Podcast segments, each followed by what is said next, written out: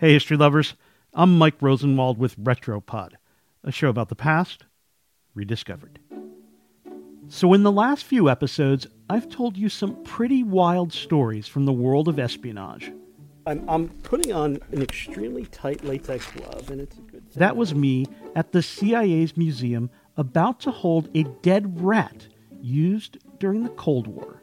Operatives would stuff film and other secret messages into their bellies. Cool stuff. Oh, and that time the CIA stole a sunken Soviet sub from the ocean floor. That was pretty neat. At the heart of those stories, at the very heart of the spy business, are audacious deceptions. It's like magic. And in the long history of espionage, there was one man whose deceptions and sham identities were so enterprising and successful that he earned the nickname Master of Disguise. His name was Tony Mendez. In the winter of 2012, my wife and I saw the movie Argo, the story of how Mendez, played by Ben Affleck, came up with an ingenious plot to slip 6 Americans out of Iran during the hostage crisis that began in 1979. Before the credits rolled, the screen flashed pictures of the real-life characters with updates about what they were doing now. Mendez, it said, lives in rural Maryland with his family. My jaw dropped. Let me explain. Not long before I saw the movie, I was out in rural Maryland, where I stopped into an art gallery. The friendly owner showed me some paintings by local artists. "This one's by Tony Mendez," she said, pointing to a beautiful landscape. "You probably know that whole crazy story." I had no idea what in the world she was talking about, but pretended I did. Then I saw that line on the big screen. "He lives in rural Maryland with his family," and the neurons in my brain went off like fireworks. The spy in Argo? He's a painter? What? A few days later, I made arrangements to interview him for a profile. Oh, okay. Come in and get warm. That's his wife, Jonna. She's also an ex-spy. Disguise was her game, too. They were not easy to find. I pulled off the highway, then onto a gravel road that winded around an open field until I finally reached their home, a charming little red carriage house with another structure, a combined art gallery and studios, it turned out, attached. We sat down for coffee in their living room. The house was filled with Tony's paintings. I've always considered myself to be an artist first, and for 25 years I was a pretty good spy. Art. Amazingly enough, that's actually how Mendez wound up a spy. Growing up in Nevada and Colorado, he would spend hours sketching and painting with watercolors.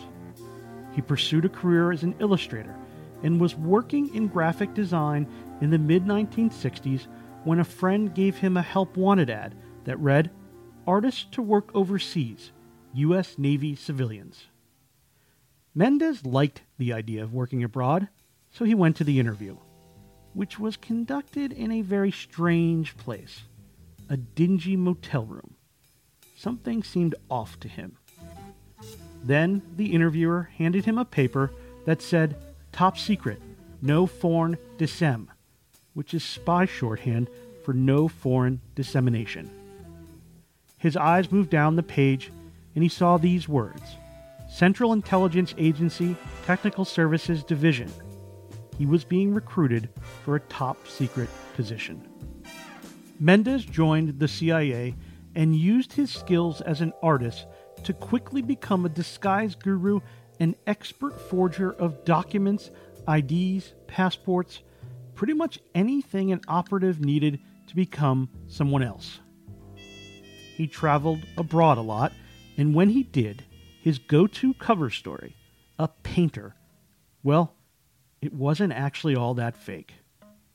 So the artist thing is great because artists are nuts, you know, so you can start talking about art and put the guy to sleep very quickly. Not just anyone can pull off an artist cover story. Let me put it this way. If your cover story is, say, a sailor, you better be able to sail a boat. He wants me to produce something on the spot, I can do that too. As Mendez's career took off, it was his skills as a painter, the creativity, the attention to detail, that set him apart, at least as his wife Jonna sees it. They worked side by side for many years. You had a problem and you had a meeting at the CIA, you would like to have Tony Mendez in your meeting, even if he wasn't working in your division, because he would have a different approach to that problem, and he would come up always with a different solution. Like when he had to get 6 American diplomats out of Iran after the assault on the American embassy. Working with Hollywood producers, set designers, and scriptwriters, Mendez presided over the production of a wacky science fiction movie that was going to film in Iran. Of course, the film wasn't ever going to be really produced. It was just a cover, a zany cover, to get him into Iran. Once he was there, he gave the diplomats cover stories from the film world to slip them out.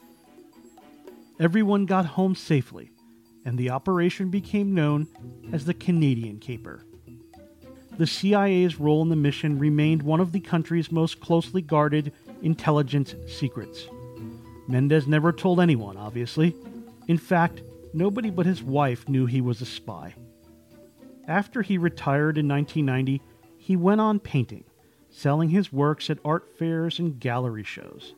He was, simply, an artist. Only now, that life didn't have to also double as a cover story. Then, in 1997, the CIA blew his cover. In honoring Mendez as one of its 50 best officers of its first 50 years of existence, the Argo mission was declassified. Books were written, scripts circled through Hollywood. The reclusive, quiet artist. Now he had to figure out how to be an ex-spy who talked about things he assumed he'd never talk about. Like on TV. Like with famous actors, like with Ben Affleck.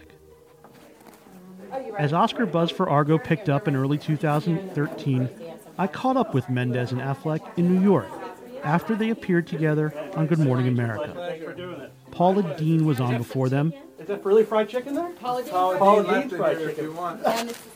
Affleck talked to Mendez a lot before the filming began, and though the painting aspect of Mendez's life didn't make it into the movie, it didn't take long for Affleck to understand its relationship to Mendez's success. When you look at the art itself, right, you see the fastidiousness and the detail in it. And I think that speaks to his character and probably why he was so successful at his job.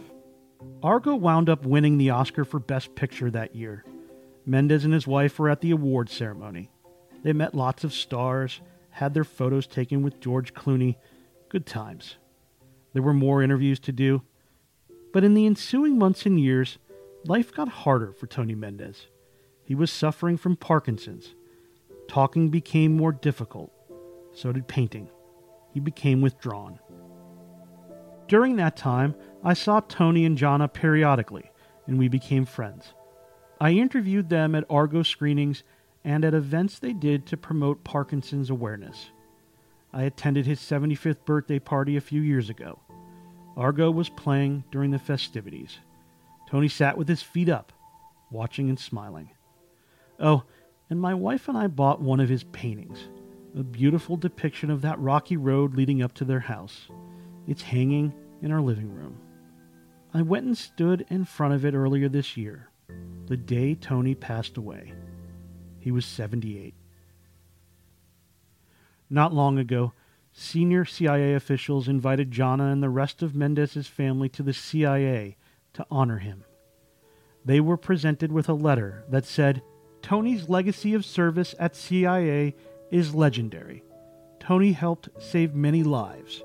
He elevated tradecraft to a new level with his extraordinary ingenuity and creativity." One time I asked Tony whether the Argo mission was the best caper of his career. He just looked at me and smiled. I'm Mike Rosenwald. Thanks for listening. And for more forgotten stories from history, visit WashingtonPost.com/retropod.